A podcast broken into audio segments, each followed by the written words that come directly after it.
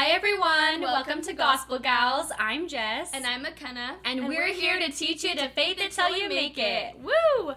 we have a great episode today. We have a special guest, Lydia Ingeman, here Woo, woo, to talk woo, about some things with us. We're It's- so excited. We're so excited. It's May, so it's Mental Health Awareness Month. yes. So we thought it'd be good to talk about different mental health things. We had Sadie on last week, and this week we have Lydia. Another one of my sister-in-laws. I'm just Yes. getting all of them in. I'm just gonna have all of them be on the podcast. They're all so amazing. So we're so grateful that they've done it with us. and that they're willing to share their experiences and stories with us. But Lydia's amazing. She is married to my husband's older brother Cole, and they've been married for five years. Four, almost four and a half. Four and a half. Ooh. Okay, I was like 20, I couldn't remember. Yeah. Um, and she had her baby girl Andy a year and a half ago. Uh-huh. Last Sep- no, two Yep, yeah. Last September. So Last a year, September. She's a year and a half. and she is like the cutest Yeah, little girl she's the ever. cutest baby She's ever. So cute. too. I have yeah, I love her. She's I like so cry cute. when I think about Andy because I love her so much. Yeah.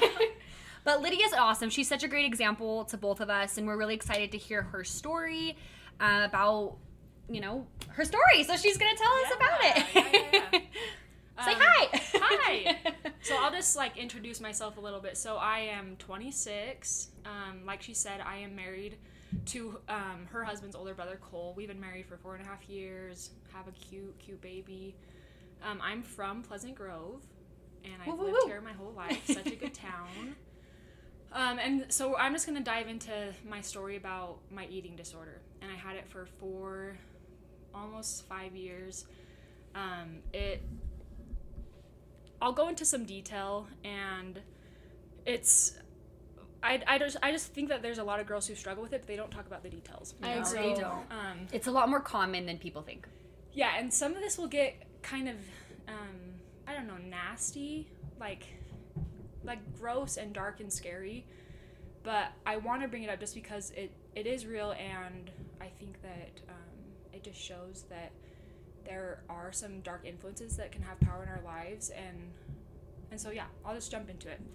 So when I was um, a freshman in high school, um, I well, I'll give a backstory. So it's important to know that when I was like growing up, I had a lot of digestive issues. Jess knows about this. Mhm. Um, I had a lot of like joint pains because of it and really bad skin. I had like flat warts all over my face for like my whole ninth grade year and would go to school and just have such bad stomach pain and like would call my mom, "Mom, come check me out. My stomach hurts so bad."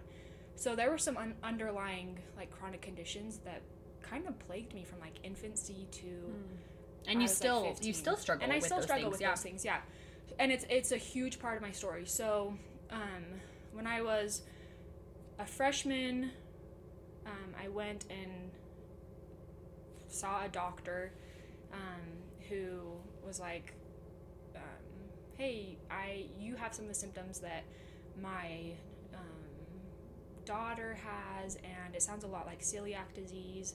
So how about you just go off of gluten for like two weeks?"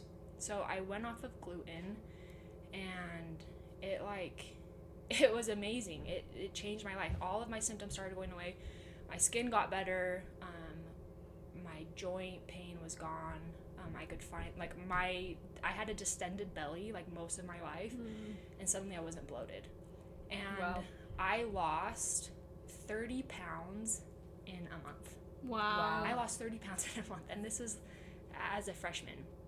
So, um, my narrative kind of um, began with hey, everyone, like, I, I just cut out gluten, like, this, now my health is in order.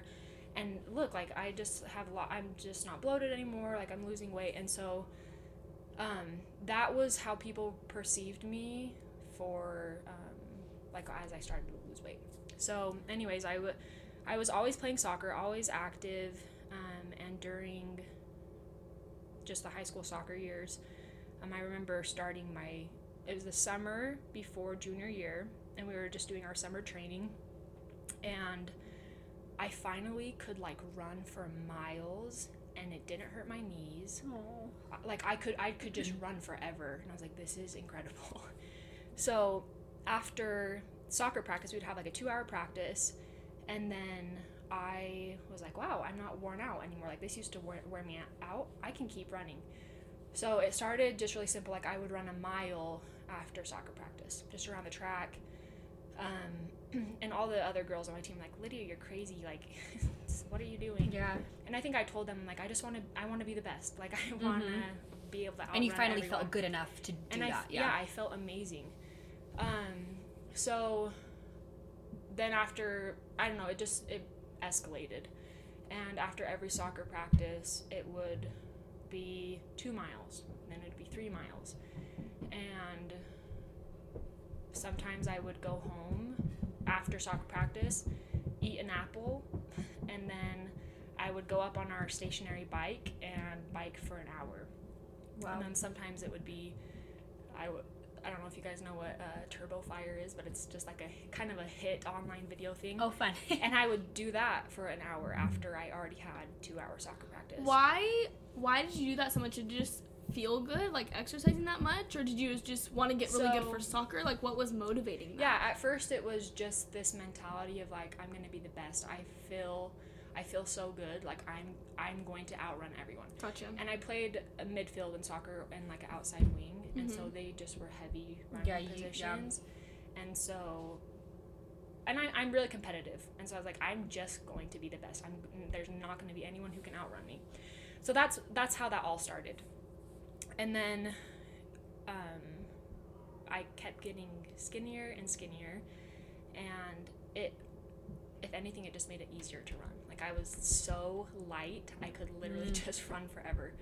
Um, so, in um, and at this time, like school had started, and I remember um, people at school were really concerned about me. So, um, my I had a psychology class, and the psychology teacher was in my ward, and he was also um, my former soccer coach. And I remember there was a week that we were talking about eating disorders, and he was like, in front of the whole class, oh he's like, Lydia, for instance, like is really skinny, but she just has this gluten intolerance, and so she's not anorexic. And I was like, oh, this is like just like an interesting thing. But then I started, as we were watching like these documentaries and things in class, something in the back of my mind was like, I might have a problem. Like, I relate to that. yeah, Mhm. I, I can really relate to this. So it got to the point where um, my eating was like super clean and restrictive too. And I think that that's what this diagnosis of just being really intolerant to gluten did to me is that I, I had to restrict my diet. So for breakfast, I would just eat like a yogurt and a banana. And then at school, I would last the whole school day on like a granola bar. And then I would have two hour soccer practice. And I would come home and like get I remember getting so mad at my mom if she didn't have dinner ready by 6 p.m. because I couldn't eat after I had to be done eating by 7 p.m. Like I would not eat anything after 7 p.m. because I needed like three to four hours to digest my food. There were just all these rules that I started Yeah. putting in place with myself. Um, rules of like I couldn't eat grains because grains made me feel sick, and like I wouldn't I wouldn't ever have fats. Like I would never let myself eat butter on toast, or if I would make my salad, it would literally just be lettuce and salsa. And like this this Do you think that that kind of your relationship with food was kind of skewed because it, it didn't make you feel good a lot of the times? Yeah. Do you think that definitely Yeah. like because you were eating food feeling crappy, Uh-huh. and then finally you're feeling better? I mean, do you think that definitely played a huge? No, I, I definitely think so. And it, so that was the catalyst to all these issues. And I think I was able to hide some of these behaviors from myself and from my family because the excuse was, well, I just, all these unhealthy foods just make me feel sick. Mm. And so my, like my sisters and my mom were all just like, you know, they would almost justify it in public when people are like, wow, like Lydia's lost a lot of weight. They'd be like, yeah, but she just, like, she just has this diagnosis and she just needs to eat really clean. And I was just like, yeah, like, keep telling them that. And um, so, again, like, people started to get really concerned. My mom was concerned because I just kept dropping weight. And she would, come, I don't know, so she was getting ready for bed and she would hear me in the exercise room like on a bike and it's 10 10:30 p.m. Oh my gosh. Mm-hmm. And so she'd come she's like, "Lydia, what the heck are you doing? Like get off the bike, go to sleep." And I would be like, "Mom, I'm bloated. Like I just I need to like exercise to just not be bloated. My stomach hurts so bad. Like I need to mm. I want to do this before I go to sleep."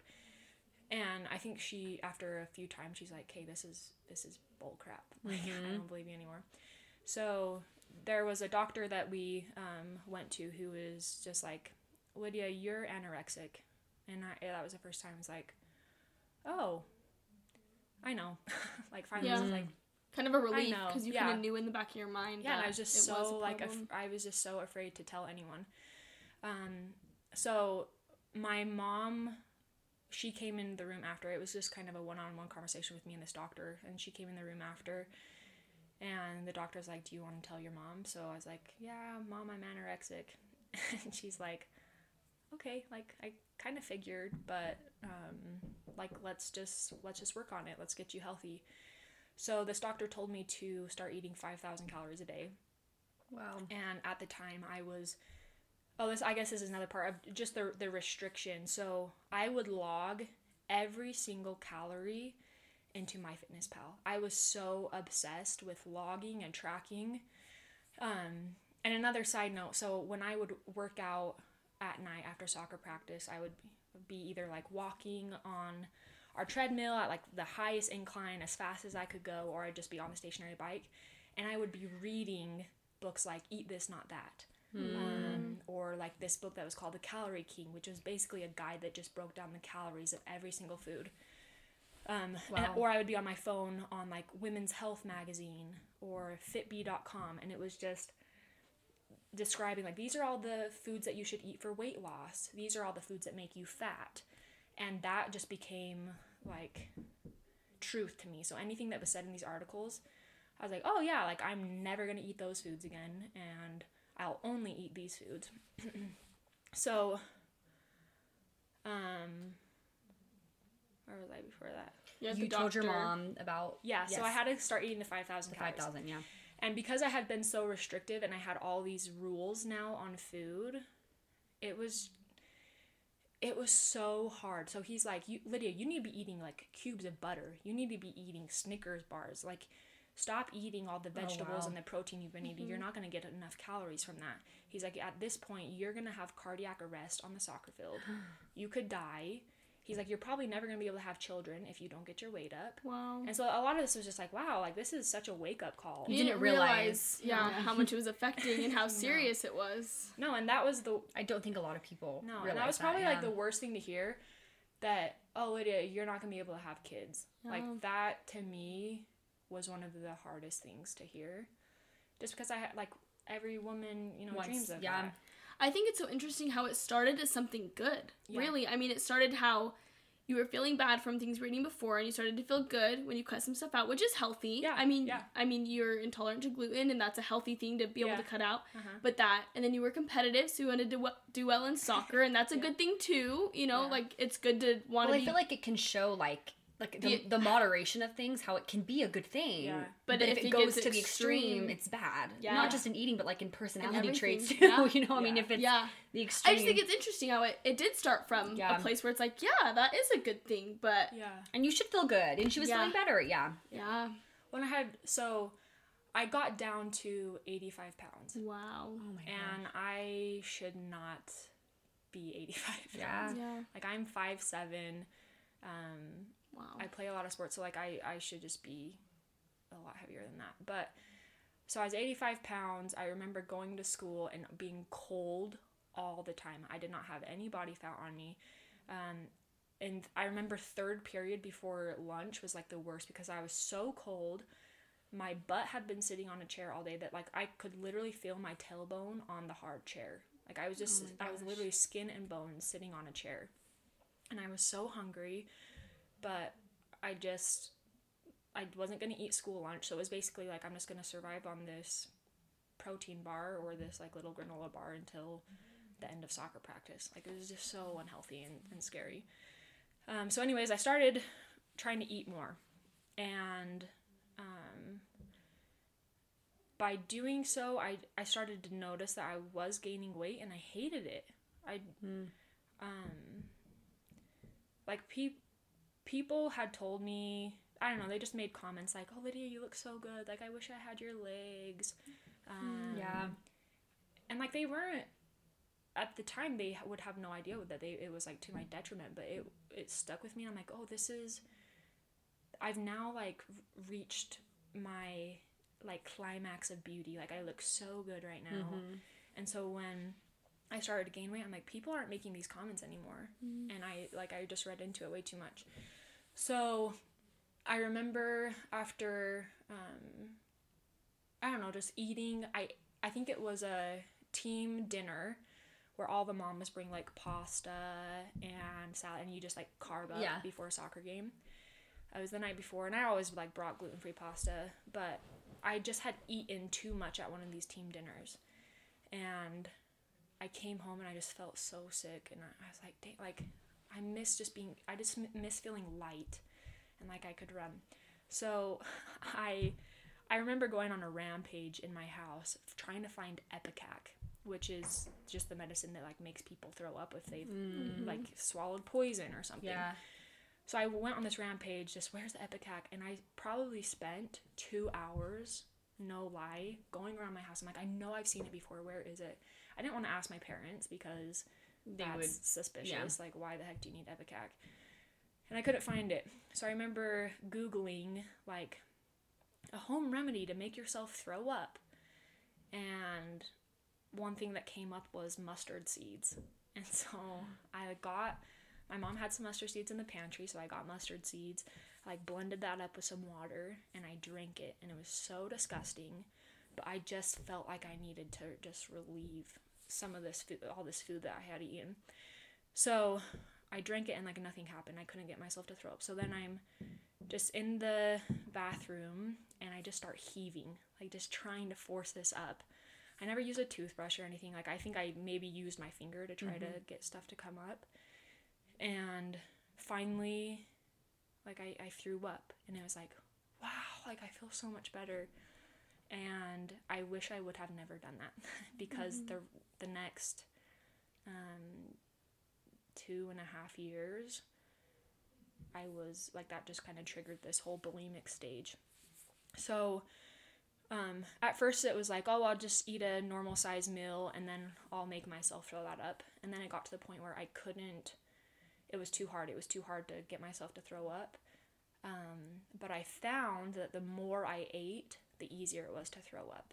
And so I would start like what my I would make sure that all of my family was out of the house. This would usually be um, me coming home from school. My parents are gone. My sister, my younger sisters are still in school. I have like an hour to just eat everything. so we we would usually have ice cream in our freezer, and it was I just found that like the fattier, softer foods came up the easiest. So I would get a whole gallon of ice cream. I would fill it with like potato chips, Nutella, peanut butter, and just like mash that up and just like eat a whole gallon of ice cream. Wow. And then I would feel sick and then I just go throw it up.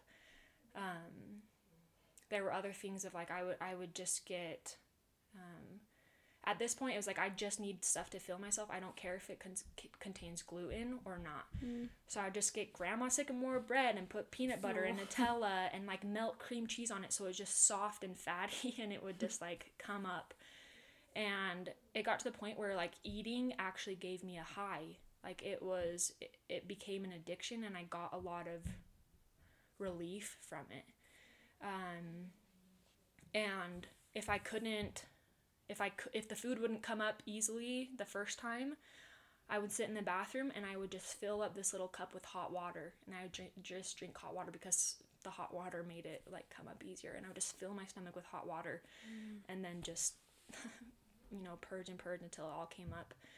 Um, and it was it was you know I would get this little high from eating all this food and then you purge it all out and then you have this sore throat you have the worst migraine because you've just put all this like pressure up into your head and I was empty. I just wanted to sleep. And then I would wake up, I'd be starving, and the whole thing would just like cycle again and mm-hmm. again. And I did a lot of self reflecting at this time because I'm like, why am I doing this? And I don't think, like, honestly, I don't think a lot of the issues stemmed from being insecure about my body. I think a lot of it was just control. Like, I had been so restrictive, and now I just didn't know how to be normal again. I didn't. It was like I Polar ends of Yeah, that, yeah, yeah. So I just was like let loose of all this control, and now I couldn't. Yeah, I couldn't rein it back in. And I, uh, so after just so many days of like throwing up. So this was my senior year. So I got, I was like orthorexic, anorexic, um, my junior, yeah, most of my junior year. Senior year is when the bulimia happened, and I would have a, a culinary internship at Thanksgiving Point in my fir- my first period of the day, and then I would have to go back to school for like the next three p- periods. But I'd come back from my culinary internship, have a little like have 20 minutes at my house. And if I got into a bulimic like binge and purge cycle, I would I just would not want to go to school the rest of the day. So I was I already had like senioritis and did not want to go Yeah. to school. But then you add this on top of it, and like I literally just didn't want to see people. I just wanted to eat and throw up and sleep and eat and throw up and sleep. Um, and it just it got really bad, and I hated myself. Like I, th- I just was depressed, and my all of my best friends had graduated a year before me, so they were off to college, and I just felt alone. I had like two two best friends there, but they they didn't have any idea what was going on. Um.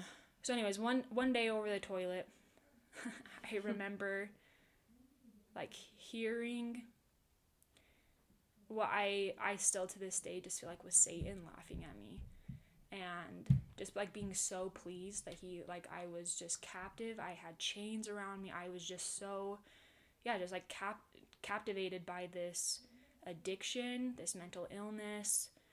Um, it was really hard. So that's kind of like the the bad of the bad. I don't know if Yeah. there's any questions that you want from there, but I mean, do you feel like when you heard that that that made you want to make a change? That you were ashamed that you would let yourself get to you know Yeah. get to that? yeah. Where- yeah, when depth was the changing point? Yeah, so um it took it still probably took two two and a half years to of just wanting to change, but I still couldn't. So um I guess like the the story kind of goes on where I um had a soccer scholarship to play um yeah, soccer down in Colorado. All my friends were on their missions. I needed something to just like occupy my time. I felt like leaving Utah would be like just getting away from my family, just getting a new start. Like if I could leave my home, maybe things would get better. So I went down to Colorado. Everything was great for that soccer season. Um, I finally had things in control. It was really easy to control it, the binging and purging during soccer season because I needed to fuel myself to be able to play soccer. And if I threw up, I just wouldn't have the energy to play. Yeah. So, um,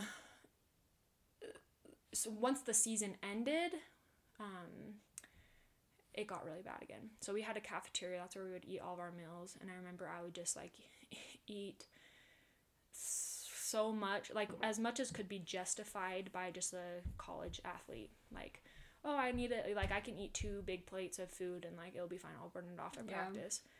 So I'd um eat that food and then there was always a soft serve ice cream machine so i'd get soft serve ice cream go back to my dorm room eat it all and then if i couldn't throw up i would go into my uh, my roommate had like this junk bin underneath her bed just full of like little debbie stuff and peanut butter and oatmeal and i would just still like i would steal her food while she wasn't there and I'd eat it and then I'd go into the bathroom and just throw up. Um, it was just like I hated it. I hated every second. And the thing that was probably the hardest is just how um, secretive I was about all these behaviors. Um, I was stealing people's food. and I did this to my parents too. I didn't have a job. I couldn't just go out and buy all my own food. So I was literally Yeah. just still like if my little sisters had um, Halloween candy or if there was just ice cream, like I would just literally go eat everything and just rummage the house and like everything until I could just feel like I could then throw up. So the same thing was happening to roommate. I was just stealing all her stuff. And nobody ever said anything to me, so I'm like, oh, like I must be hiding it. Um, but yeah, I don't know. Nobody ever said anything, so I'm like, okay, this is good. But um, around so in October of that semester down at school, this is when the mission age change happened. I was already 19, and when President Monson made that announcement, I'm like, oh, great. Like, I am, this is, I need this. Like, this is exactly what I want to do. Um, my patriarchal blessing told me I'd go on a mission. So it was just like this perfect ticket away. And there were some other things happening down at school that weren't really good for me. There were just like situations with boys Yeah. and like drinking and all this stuff that I like just didn't need to be around. So I went on my mission and was again really good for a while. Like when you move in with new people, it's easy to like kind of keep these behaviors at bay because you don't want to embarrass yourself. Like they may get suspicious. Yeah, Were you underweight at this point? Because I feel like now it's really hard to go on a mission if you're really over or underweight. Yeah. So was that an issue? No, so I get okay. So I I do need to talk about the the weight. Um, so I was 85 pounds at my lowest, and then I I during this bulimia stage I gained a lot of weight. Really? Yeah, so um, the heaviest I ever was was during this bulimia thing, and I think it's just because you're eating so much and your body is absorbing those calories, even though you're like getting rid of it. It doesn't. You don't get rid of everything.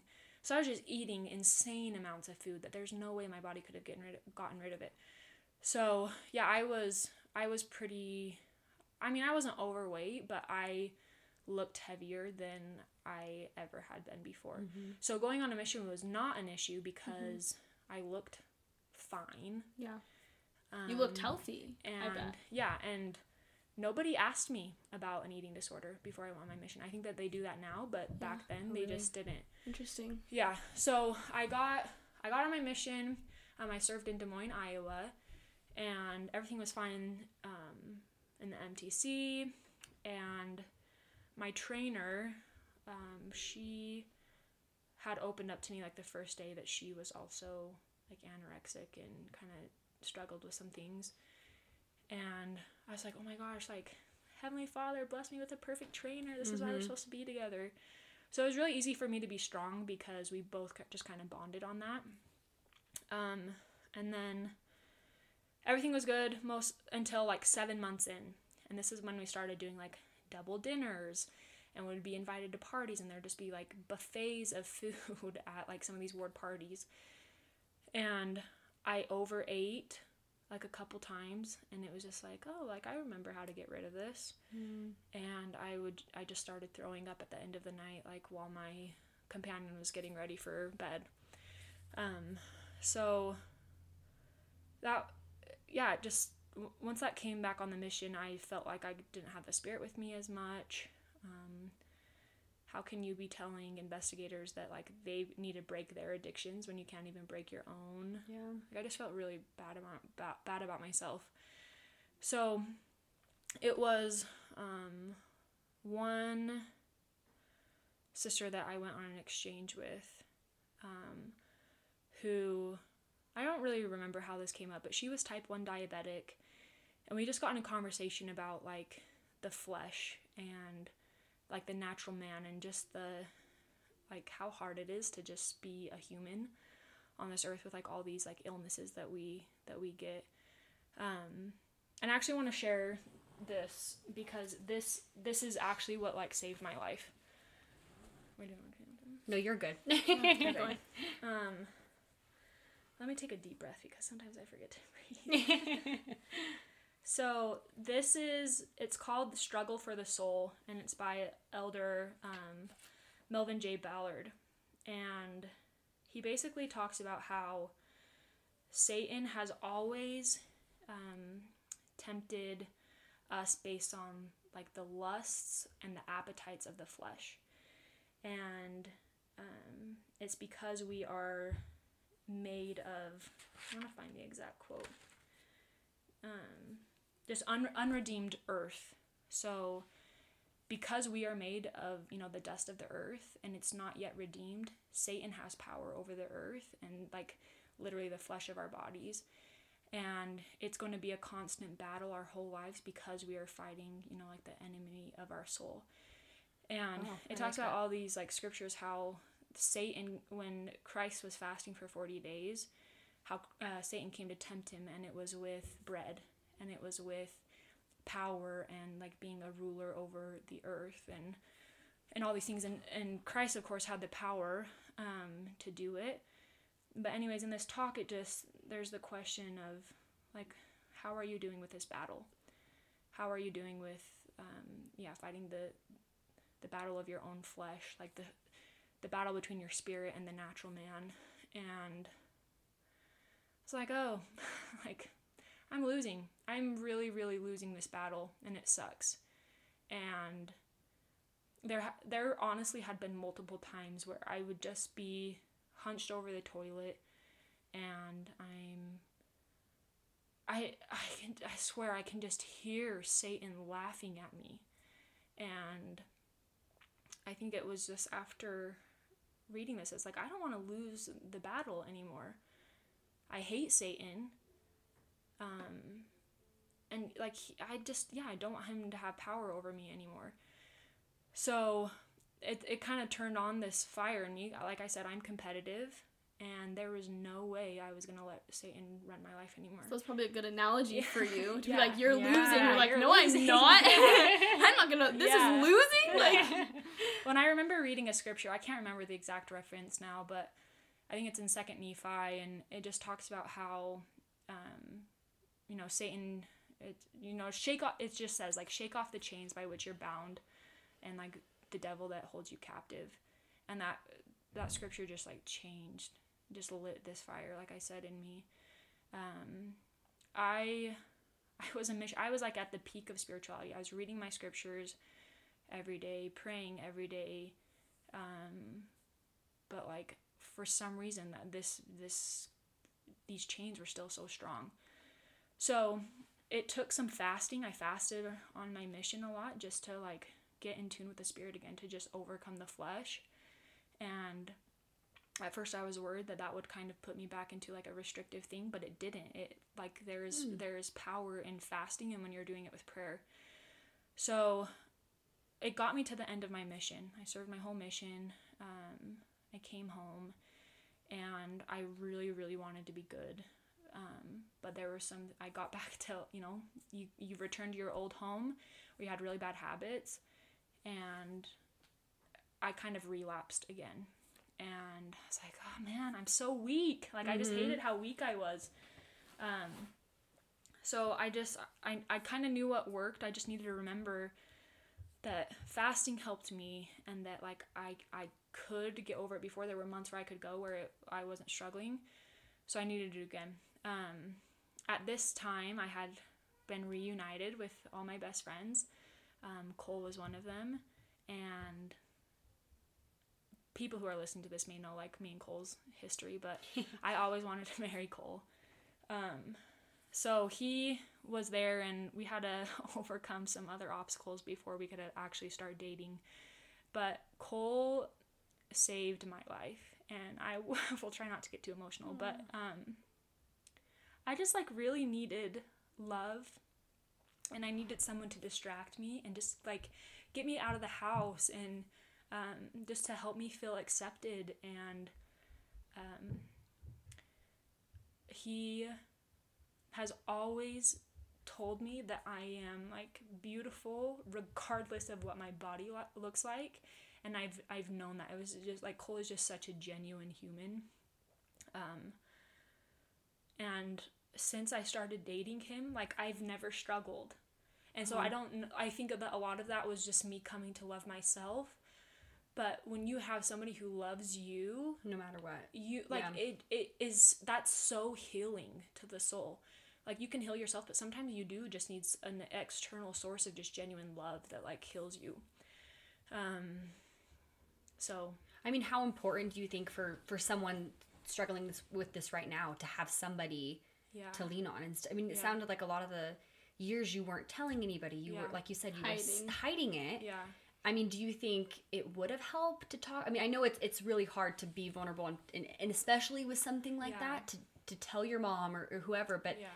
I mean, do you think that's so important to have someone, a rock, anybody to yeah talk to? Yeah, it's crucial and i f- like i'm now thinking that there's some details that i missed so like i did go to a therapist a couple times and this was Mm-hmm. when i first got down the the bulimic path and i was like this just isn't really helping for me like she's Mm-hmm. giving me some good like talk therapy things and some things i can write about in my journal so i think i can do this on my own like i, I did Yeah. see her um, I would try to talk to my mom about it a little bit, but um, she, I don't, I, I don't know. Like some of it was, my mom is so loving, Yeah. but I think that she just didn't understand what I was dealing with, and there the extent, maybe. yeah, like the, a lot of the issues I was having were just like with one of my sisters, frankly, Mm-hmm. and like. It's, it's just hard to like cope with your family when some of the struggle is. well, how do you your vent to your mom about your sister? Yeah. Yeah. yeah. So there there's a lot of things that I was dealing with in my life and I and all of the eating just was a coping mechanism. And so um I mean, I feel like that's kind of what Sadie said a little bit about about the control aspect Yeah. of it. That she, there was so much craziness in her life, and this was the one thing she could control yeah. in, in her life. Yeah. And I think that's really common. Yeah. With this type of thing. Yeah.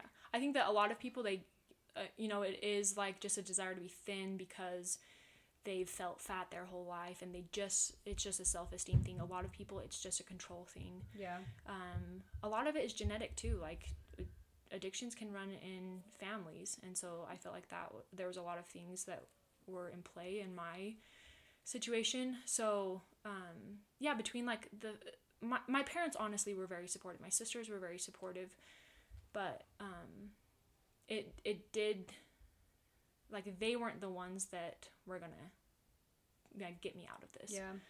um, it, it would come down to me and just some divine intervention and i think that my husband became the divine intervention um, so yeah Oh, I love Cole. I know, I love that. Cole. and I love that really the scriptures helped you a lot too. Yeah, and kind of having an eternal perspective kind of put you in that good mindset where like I don't like that I'm doing this and I see in kind of the eternal perspective why it's bad and why it's hurting me and I love that. And I like that I mean, I think we need someone Christ like in our lives like that. I think a lot of it comes from God and Cole was that Christ like person, Yeah. you know, that had that love for you and kind of allowed you to love Yeah. yourself too and helped you a lot. So I love that aspect. Yeah. Well, and I think too, I love what you shared that talk too, because I mean, we are on the earth and like we're gonna struggle, and Satan does have power over us. Yeah. And I think sometimes, I mean, I do this. I'm frustrated. I'm like, why am I, why am I struggling with this? Like, I know better. Like, I'm like, I was raised in the gospel. Like, I have awesome parents. Like, why am I sad? Why am I anxious? Like, Yeah. I get on myself. I'm like, I shouldn't feel this way. Like, oh, there's worse out there. People are dealing with more, and I'm, you know, I mean, but it's like, no, we're all on this earth dealing with things, and it's okay to, uh, you know, you know what I mean? Yeah. Like, I get on myself, and it's I get okay ashamed, to and not yeah, be okay. it's okay to not be okay.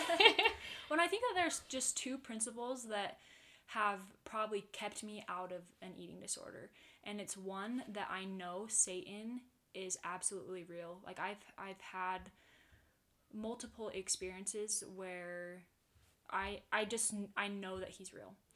Um, the second principle is that I am a daughter of God and he loves me and he's shown me that. Um, and so when you can kind of understand those two things, it's like anything that's making me not feel God's love and is making me feel less than and that I'm not good enough and that I shouldn't accept myself, that's Satan. And so if if that's if any of those things are that. coming to my head, shut those out. I'm not going to lose the battle to you anymore. Like God loves me, and so it doesn't matter what anybody else thinks, honestly. Yeah. So I mean, do you feel like too is this is a lifetime struggle? Do you ever? um so I I I mean, just for those, I mean, yeah. that have you you did relapse, you know, back when you got from your mission. So, it's okay to Yeah. You know you're gonna have that roller coaster of Yeah, so healing. I mean, I I had the eating disorder for four and a half years. I've now not had it for four and a half years. So you can Oh, that's overcome it. So I, I Yeah. fe- like at this point, I feel like yeah, I've, I've overcome it.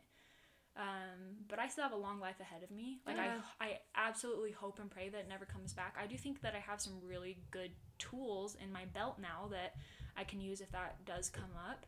But I hit rock bottom, like hating myself, loathing myself, and it wasn't necessarily even my body. It was just my weakness and like just this addiction and how dishonest I was. Like those are the things that I hated yeah. and so I had to reach that now to like actually have a lot of confidence in myself and I think that I have a a healthier view of myself now than I think a Yeah. lot of girls my age have. well and i mean your your major we should have mentioned that at the beginning of this but nutrition Yeah. i mean you majored in that and you have such a good outlet outlook on food now and Yeah. you help other people who have celiacs or struggle with these things and so Yeah. i mean you took this thing that you hated about yourself and you actually have been helping Yeah. people and helping yourself it's it's cool to see Yeah. that kind When of it, so that's I think where I'm still trying to find a balance is because I do love fitness and wellness and nutrition and those things. I'm also a, a personal trainer, but I I always have to be careful that I'm not getting too obsessive about any of Yeah. those things. So I try to not read as many health art articles as I used to. Like I do not go to Women's Health magazine. You Yeah. know, just some of these things that it's just like um, it's just an article that's just has like clickbait on it to get people who want to lose weight you know just some of those things hmm and now i'll just try to base it more in science and um, so yeah i like i hope that i'll never struggle with it again um, but i think that social media like if if you're living in this world right now you're gonna come into these things that make you feel Yeah. insecure so like you could go on social media and if you follow a fitness influencer somebody's gonna look at like a yoga or a pilates instructor and be like wow i want her body Mm-hmm. i so i need to do the workouts that she's doing or you you may look at like a bodybuilder girl and be like wow she's too bulky so i'm not gonna do those things mm-hmm. like yeah. so if you if, as, if you're seeing all these bodies these healthy bodies like it just is hard for us to you know just accept our own body because we always want to look like these other bodies. And So- we're also different too. I mean the things that are going to work for you and you aren't going to work for me Yeah. and my and our metabolism yeah, our genetics so uh, we have the body frames that we're gonna have. Like our, our weight and our fat can fluctuate. Yeah. But like there's a lot of things that you just can't change. And so at some point like you just need to accept that this is who you are and and your friendships are are not based off of the way that your body Yeah, looks. it doesn't matter really. And that was one thing that i now looking back on it it's like my friends didn't leave me because i was skinny or that i had gained weight and they didn't stay because i was skinny or that i gained Yeah. weight like they were just it was there who you because they were loved me yeah, Yeah. who you were I love that. Thank you so much for You're sharing all that and no it's really helped it's- me. Like I felt the spirit, and I'm like, I oh have my gosh, like it was amazing. I guess just in closing, what would you say to someone that is struggling with this right now? Um, kind of like what I what I just barely had said that people the the people who you should keep in your life um, do not care what you look like. Um, they're going to love you for every part of you, whether you're 10 pounds heavier, 20 pounds lighter, it just doesn't matter. Um, if you have some people in your life who are making comments about your body and make you feel like you need to lose weight, um, cut those friends out. Like, give them time to heal, and maybe you can get those friends back. But I think yeah, we just need to get rid of those those mean Toxic, voices, yeah. the toxic voices, whether that's on social media, that's through friends, family, you know, just yeah, get rid of the bad, get more good in, and yeah. i love it. And that. if you need to see a therapist, see a therapist. Yeah. It didn't necessarily work for me, but I know that there are people who need that, and that's like totally okay. well, and I think that. it's different for everyone too. I think that's what I've learned from what you've said is this didn't work for you, but and Yeah. this did, and, and so try different things. Yeah. The point well. is, get help. It's okay Get to get help. help. get help in whatever way that can. And I am a, you know, I do have a strong testimony um, in prayer, and that God hears our prayers. And start, you know, start there. I think that the Book of Mormon always fills our lives and our bodies with just light and power.